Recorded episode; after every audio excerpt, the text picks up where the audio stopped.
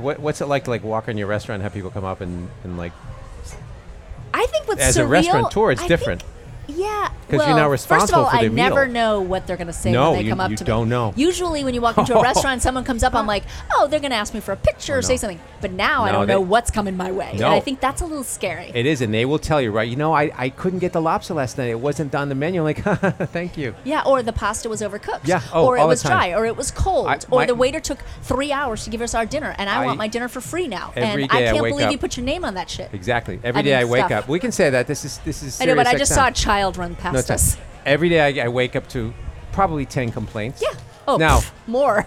but but what happens is you you you don't see or recognize all the good stuff that happens, but you see the complaints, right? You're like, oh, You know, I think the hardest is probably Yelp. I have a real beef with that one yeah. because I feel like people say things on there and Oh, they've yeah. never even probably stepped foot. They said something about like we had trout at Jada's restaurant. I thought I, don't, I haven't served trout ever.